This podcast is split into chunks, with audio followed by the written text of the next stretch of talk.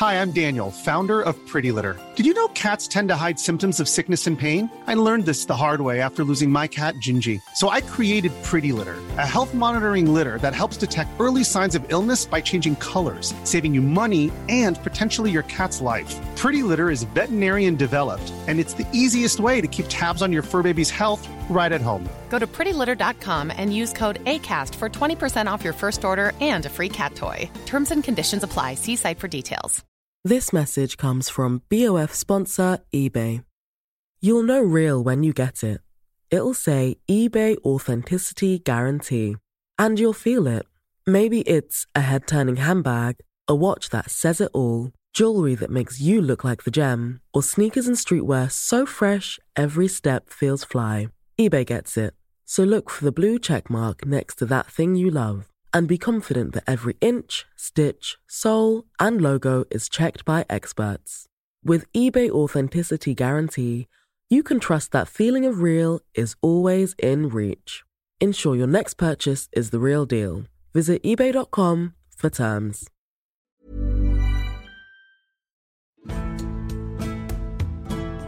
Welcome to this episode of Gone Medieval from History Hit. I'm Matt Lewis. It's probably no surprise that I've thought about being able to travel back in time to the medieval period. I'd probably want to be fairly rich, mind you, if I had the choice. If it ever happened, though, how would I actually cope? There's a myriad of ways in which the medieval world was different to the one that we live in today. No internet or smartphones, for one thing, and I'm old enough to remember that horror, kids.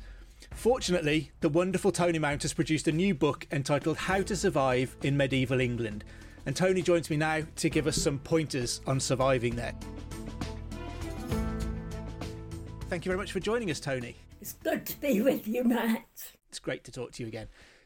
So, I've landed in medieval England, something I've always thought would be pretty cool. And I guess the first thing is that my clothes will stick out like a sore thumb if I arrive dressed like this. So what would I have to get hold of in terms of clothing to be able to blend in a bit better? Well, definitely no jeans, t-shirts and trainers. I would suggest you do a little bit of research before you go. Basically, girls, it's long skirts, no trousers, sorry about that. For the boys, you might want to borrow your sister's tights, because they could look quite good again. So it's doublet and hose for the boys, which are kind of belted jacket with your sister's tights. And for the girls, long skirts. Cover your arms. And if you're a married woman, I'm afraid you've got to cover your hair as well. It would probably be safest to do a bit of research before you go. But as soon as you get to your medieval period, I suggest you go and visit someone called a fripperer. Fripperers deal in second-hand clothes. There's nothing grubby and dirty about it. Everyone but the rich wears second-hand clothes. It's also a lot quicker in an emergency, because if you have your clothes made for you, it's a very long process and you could have to wait a couple of weeks for your new outfit. So definitely visit the fripperer. They might not have the absolute up-to-date fashion, but you will definitely blend in because most other people are also wearing stuff bought from the fripperer or hand-me-downs. So I suggest that's what you do. It's a good place to start. So how easy would I find it to get myself dressed in the clothes of the medieval period? So I think a lot of dresses are lace up at the back. Not that I would necessarily be wearing a dress. And the men's clothes are quite often sort of, they're kind of sewn, like stitched together, aren't they? Sort of tied together. Well, they can be a bit tricky. But basically, once you're dressed in the morning, you can stay dressed. So for the men, yes, your hose, those things which look a bit like tights, are normally laced to your shirt. But if you need to go to the loo, you've got flaps front and back, so you don't have to unlace. And if it's cold, you probably keep it on at night as well, because they don't wear night shirts. If it's warm enough, you sleep in the nude. And if it's not, you can keep your undergarments on, your nether clouts. So for the men, yes, everything laces or buckles. No zips, no Velcro, no poppers. You do get hooks and eyes, or especially on things like cloaks that fasten at the neck. And you do get buttons, but buttons tend to be for decoration, not for fastening.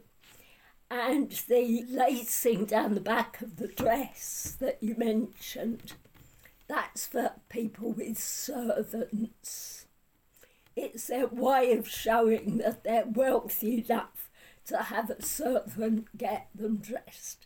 So ordinary women tend to lace their gowns down the front so you can see what you're doing. But you do have to be careful with your lacing. The sort of cross-lacing where you start at the bottom and keep crossing it up to the top. Respectable women do not do that. The idea is that cross-lacing is very quick to do up and undo. So it's prostitutes who have to get their clothes on and off in a rush who cross-lace. But other people use one long thread and go over in sort of spiral lacing, which gives an effect of straight lines across the front of the lacing, and that's straight-laced or respectable. Ah, so that's being a straight-laced person. That's similar to how we would lace up shoes these days. There's sort of two different ways of doing it, with the crossover or the sort of spiral. So, right, so we need to stick to the spiral and all be very straight-laced and careful.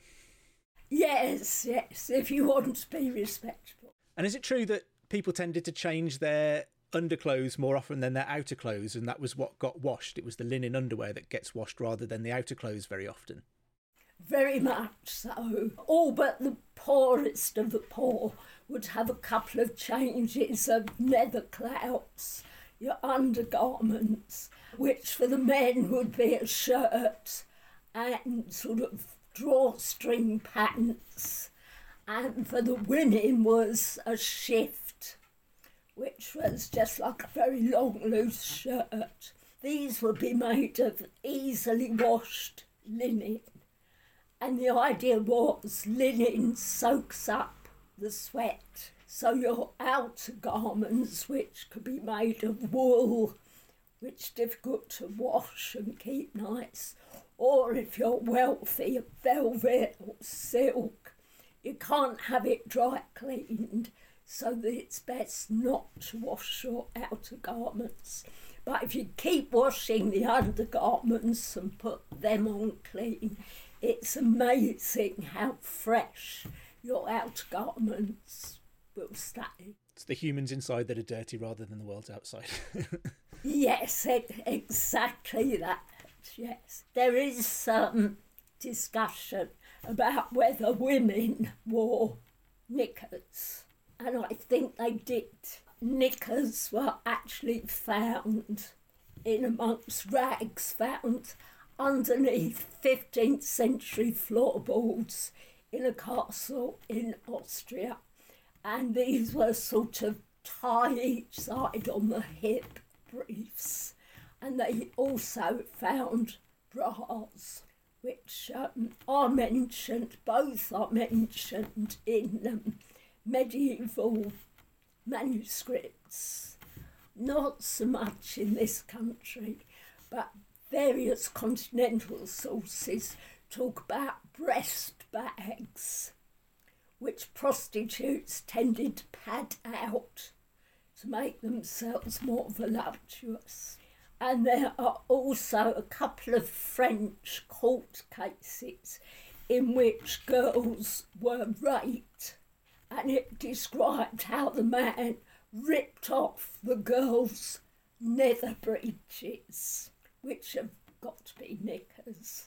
So the evidence is gradually building for medieval women wearing knickers, which is great, because when I do reenactments in costume, I do like to keep my nether breeches on. So if I manage to get myself properly dressed, I might be wondering where in England I could have landed. So how might I go about finding out where I am, given that I can't get maps on my phone or anything like that? Well, this is a big difficulty. You must be a traveller, otherwise you'd know where you were. And any traveller asking the way is suspicious. You're an outsider and nobody trusts people they don't know. Also, there are no signposts, mainly because most people can't read, so there's no point. And it is a very difficult problem. You could well ask which way is London, and the locals, if they don't like the look of you, will probably point you in the wrong direction. Always supposing they can even understand what you say. Local accents are going to be far more pronounced than they are today. I still have trouble understanding Geordies and Glaswegians, but back in the day, for example, a merchant from Hull was travelling abroad by ship. This is a story told by William Caxton, and William tells us how a merchant from Hull, his ship was caught in bad weather, and they landed in Kent, and he asked a local woman if she had any eggs, because he fancied eggs for breakfast. And she looked at him, shook her head and said, "Don't speak French." And this was a man from Hull. So he had to rely on a friend who understood Kentish to ask for eggs, which the Kentish people called iron. So the words could be very different. And in his book, Caxton says, "So which word should I use in my printed text so everyone understands?" Regional variations are one thing, but even your received pronunciation, as it was, might well have been very different. Geoffrey Chaucer was born in London and lived in Kent, but his writing is Middle English, but using what was called a Mercian accent. And Mercian is the Midlands. That's what they spoke in London. So for all I know, a London accent could have sounded more like Derbyshire. And some people say it sounded more like Somerset, with the S's pronounced as Z, as in Somerset rather than Somerset. So it's difficult for us to know what the language sounded like anyway. All I would tell you was to listen and keep your mouth shut, because it will mark you out as a foreigner. A foreigner was anyone not from the village. And if you're really, really foreign, you were called an alien. So if you don't want to be remarkable as a foreigner or an alien, keep quiet. I mean, keep my mouth shut and just listen is advice that I get quite a lot, actually, to be fair. Yeah. So.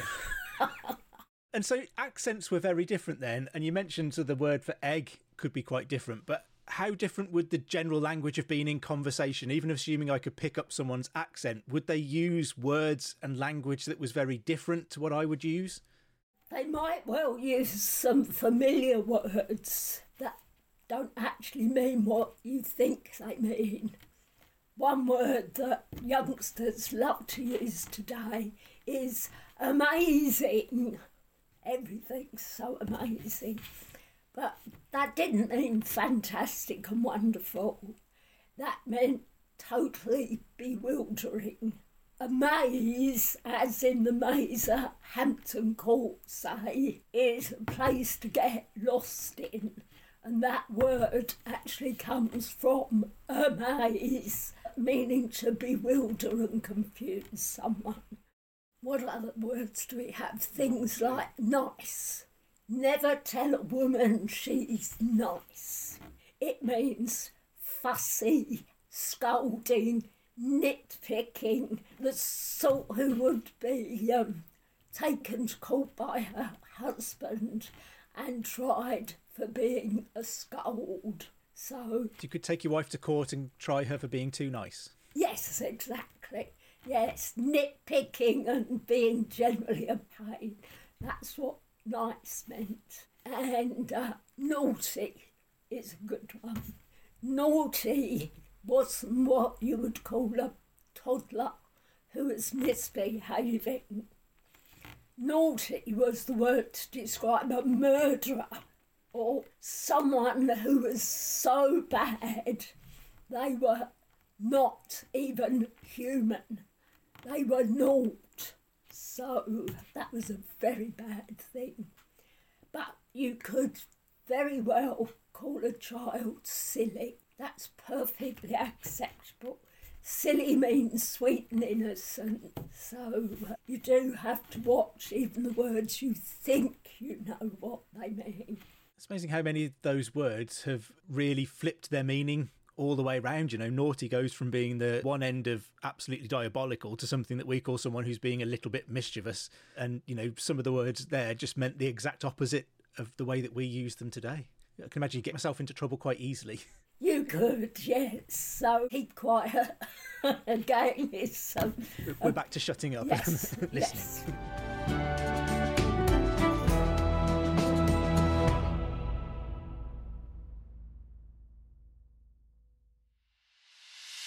Have you ever thought about sex in ancient Rome? Perhaps you've pondered over the origins of civilization. Or maybe you've had restless nights contemplating where Alexander the Great's lost tomb might be. I know I have. If so, we've got the perfect remedy. It's The Ancients on History Hit, the Ancient History podcast. We've got interviews with leading experts on all of the above and so much more. So why not give the podcast a listen? Subscribe to The Ancients on History Hit wherever you get your podcasts.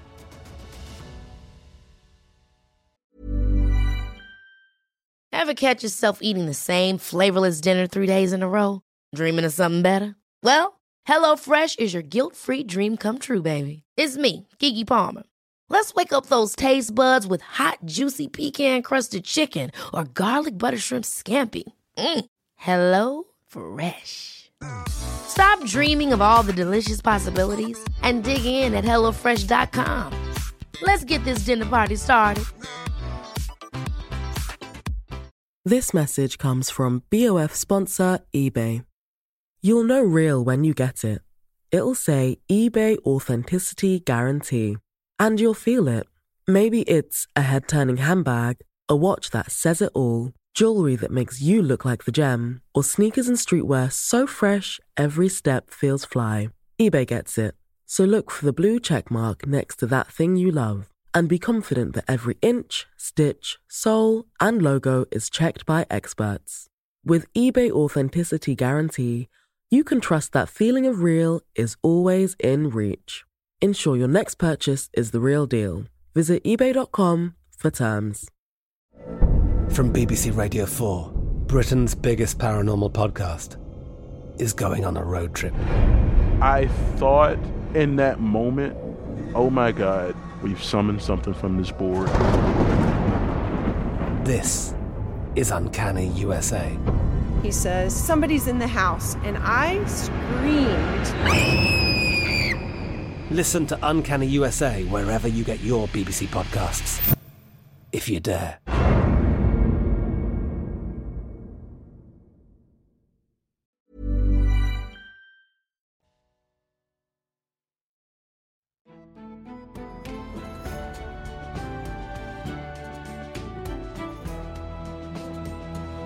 Okay, so I'm never very far from being hungry, if I'm perfectly honest, but I'm also a pretty picky eater. So what might I be able to expect to get my hands on in medieval England when I get a bit peckish? Well, it's going to be seasonal. There's none of this importing red peppers from America and tomatoes from Spain.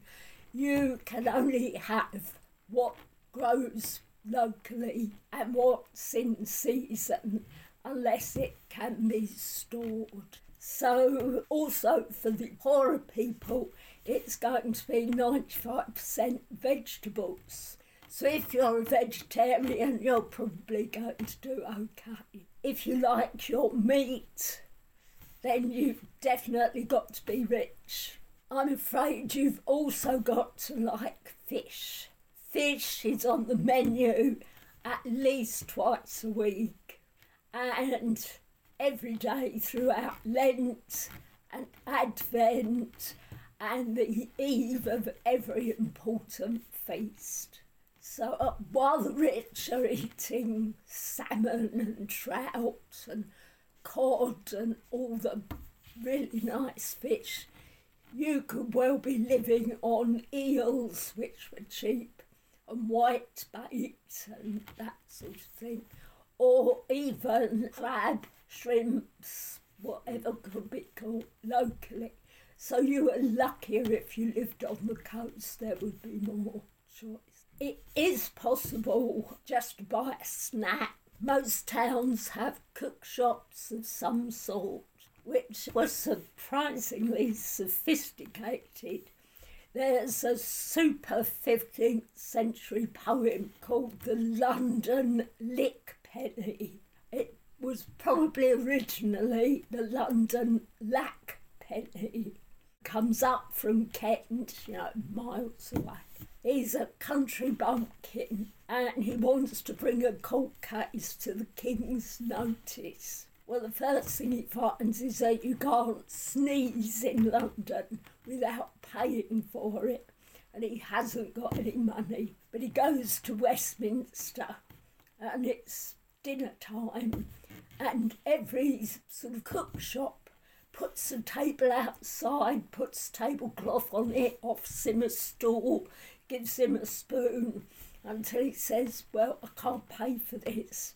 And then suddenly it's all taken away. And the same thing happens everywhere. The real sad thing in it is that early on, someone steals his hat. And later on, when he's given up, he's walking back through London to cross London Bridge back into Kent.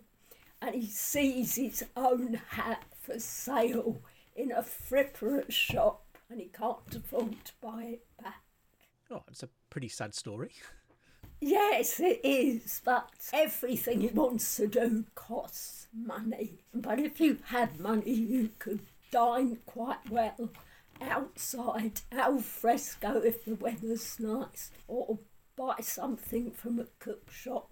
Pig's trotters were very popular takeaway snack. In season, in the summer, peas cods, which sort of mange tout, fried in butter, were very popular takeaway. So it sounds like I'm going to be needing some money if I'm here in the Middle Ages for any more than a day trip. So how might I go about making some money? What kind of jobs were available? And would I understand the kind of money that I was getting given and how much that was worth? Well, it's pounds, shillings and pence. So you'd understand that, but you'd probably only ever see pennies and groats. A penny was silver, quite small, about as big as your thumbnail, and you could actually cut that in half. Then it would be a half penny. Cut it in quarters, that would be a farthing, or farthings as they came to be known, which was a quarter of a penny coin right up until 1950s. A groat is fourpence, and again that can be cut into four equal parts to make four separate pennies, which actually sort of be triangle shaped like a slice of cake. And that's probably all you'd ever see.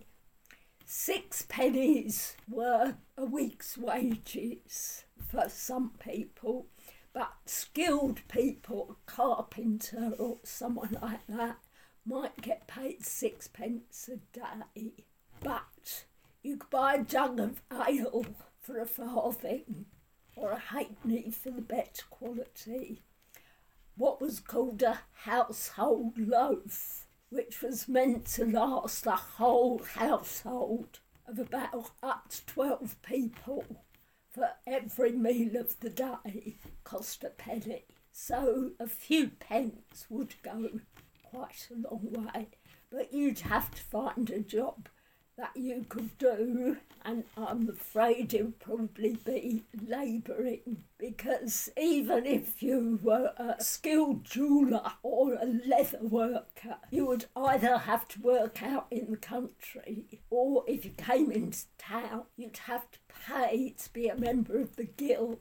Otherwise, they wouldn't let you work. And of course, how many country communities need a skilled jeweller? Not many of them, or fancy shoes or something like that. So getting a job will be difficult, and about the only thing you can do without retraining and buying your membership of a guild is hard work. Probably hard work in the fields. Is that seasonal as well? Would that depend on what season I'd landed in? Well, it would be seasonal, but there's nearly always a job to be done. So you've got ploughing, and kids used to run behind the plough picking out the stones, which they then threw at the crows when they were planting the seed corn to keep them off. You could get paid a farthing a day as a crow scarer, and that's real human crow scarers, not scarecrows. And then you got planting. Once the crop gets grown, you've got weeding, then you've got harvesting crops, and it goes right the way through. So it's only sort of Christmas up until what was called Plough Monday. It's the first Monday after Epiphany. Ploughs are taken to church and blessed, and then it's back to the fields. And so if I've arrived in winter and it's probably getting quite dark quite early, I might need to think about where I'm going to stay and where I might get some sleep. So what accommodation might be available for a traveller, given that I'm going to be under suspicion if I'm a traveller? Is anyone going to want to put me up for the night? Oh, yes, they'll be very willing, so long as you've got some money. If you haven't got any money, there are so many abbeys, priories, hostels, which were often called hospitals, but they were actually places where you could be put up for the night. It was basically one night, but you'd also get food. You'd have to share a sort of communal dormitory. You might even have to share a bed with a complete stranger. But if you didn't have money to pay the monastery or whatever in the morning, you could always do some labour for them, do the washing up or help with the laundry or cut the grass in the meadow or something, and that'll be a way of paying for your board and lodging. Board, by the way, means board, the table you eat your food off, so board refers to the food and drink. Fascinating. So is there anything that we do day to day today, something that we might consider a habit or that we do routinely that would be considered bad behaviour in medieval England that might get me into trouble? Oh, certainly. If you think of crowds in shops, maybe getting on commuting, all those millions of people barging along the pavement, that is just so bad. That would be considered riotous behaviour. There's no elbowing your neighbour to get to the front of the queue. This is just so bad. Everybody had their place in society, and this was shown by how you were dressed. And one thing you must have, Matthew, a hat. That was why that poor boy from Kent who had his hat pinched was in a bad way. Because you must have a hat in order to doff your hat to everybody who's above you in the social system.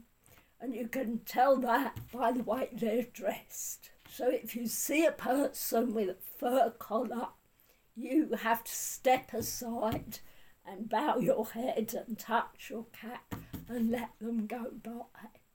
But people lower down the scale than you, so a beggar with no shoes has to step off the sidewalk, as it would have been called, to let you go by. And if the king goes by, or anybody on the horseback who's bound to be above you, you have to get out of their way. It's not a case of them minding you. You've got to mind them.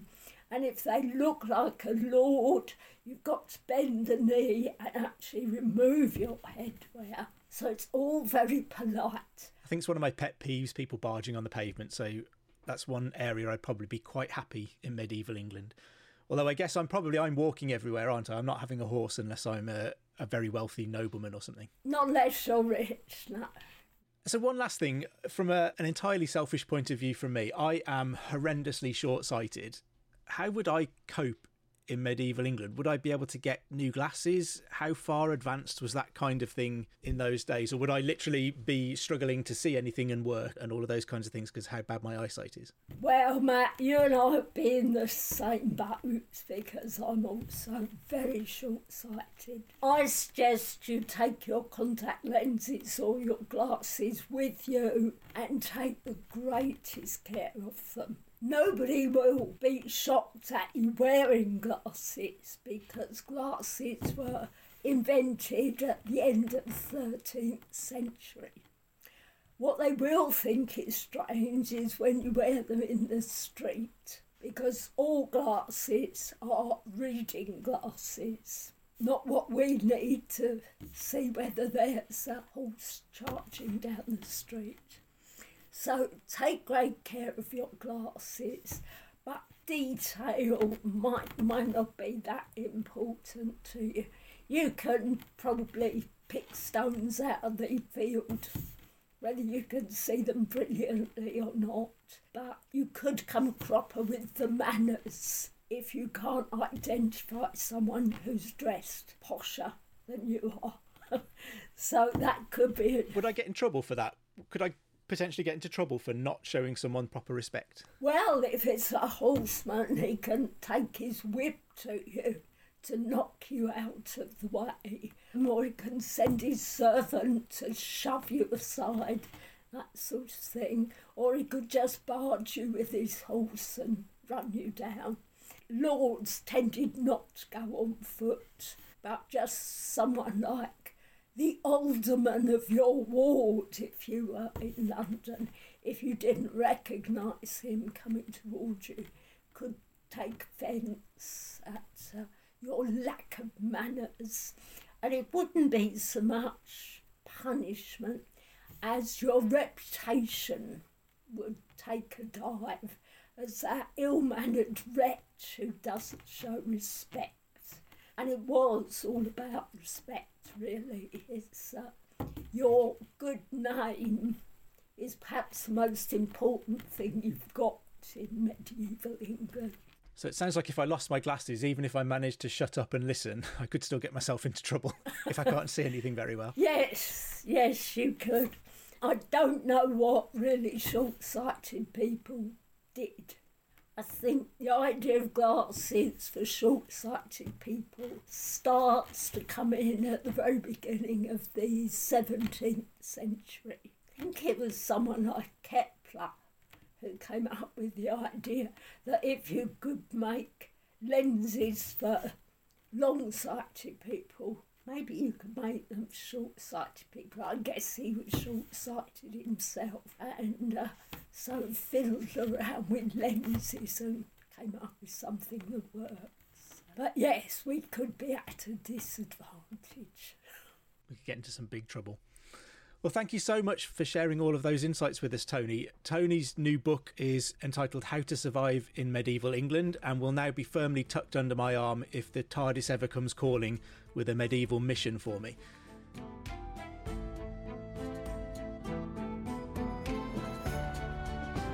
You can join Dr. Kat Jarman on Tuesday for another brand new episode. Don't forget to also subscribe to Gone Medieval wherever you get your podcasts from, and tell all of your friends and family that you've gone medieval. If you have a moment, please do drop us a review or rate us wherever you listen to podcasts, including on Spotify now. It really does help new listeners to find the podcast. If you're enjoying this podcast and looking for a bit more medieval goodness in your life, then subscribe to our Medieval Monday newsletter. Just follow the link in the show notes below. Anyway, I'd better let you go. I've been Matt Lewis, and we've just gone medieval with History Hit.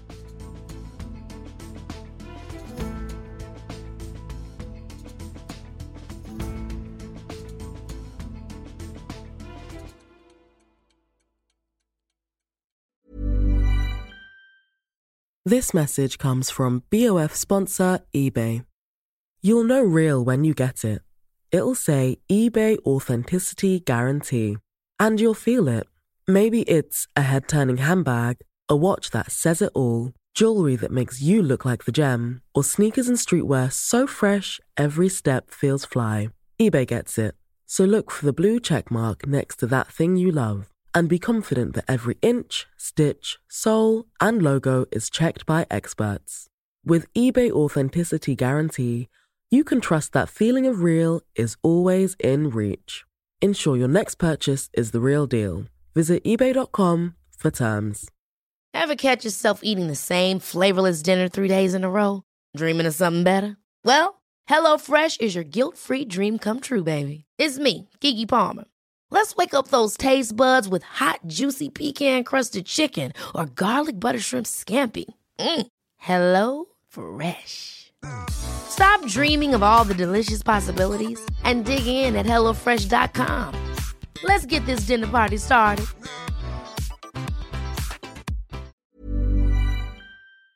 Thank you for listening to this episode of Gone Medieval. Please follow this show wherever you get your podcasts. It really helps us out, and you'll be doing me a big favour. Don't forget you can also listen to all of these podcasts ad-free and watch hundreds of documentaries when you subscribe at historyhit.com/subscribe. As a special gift, you can also get your first 3 months for just £1 a month when you use the code MEDIEVAL at checkout.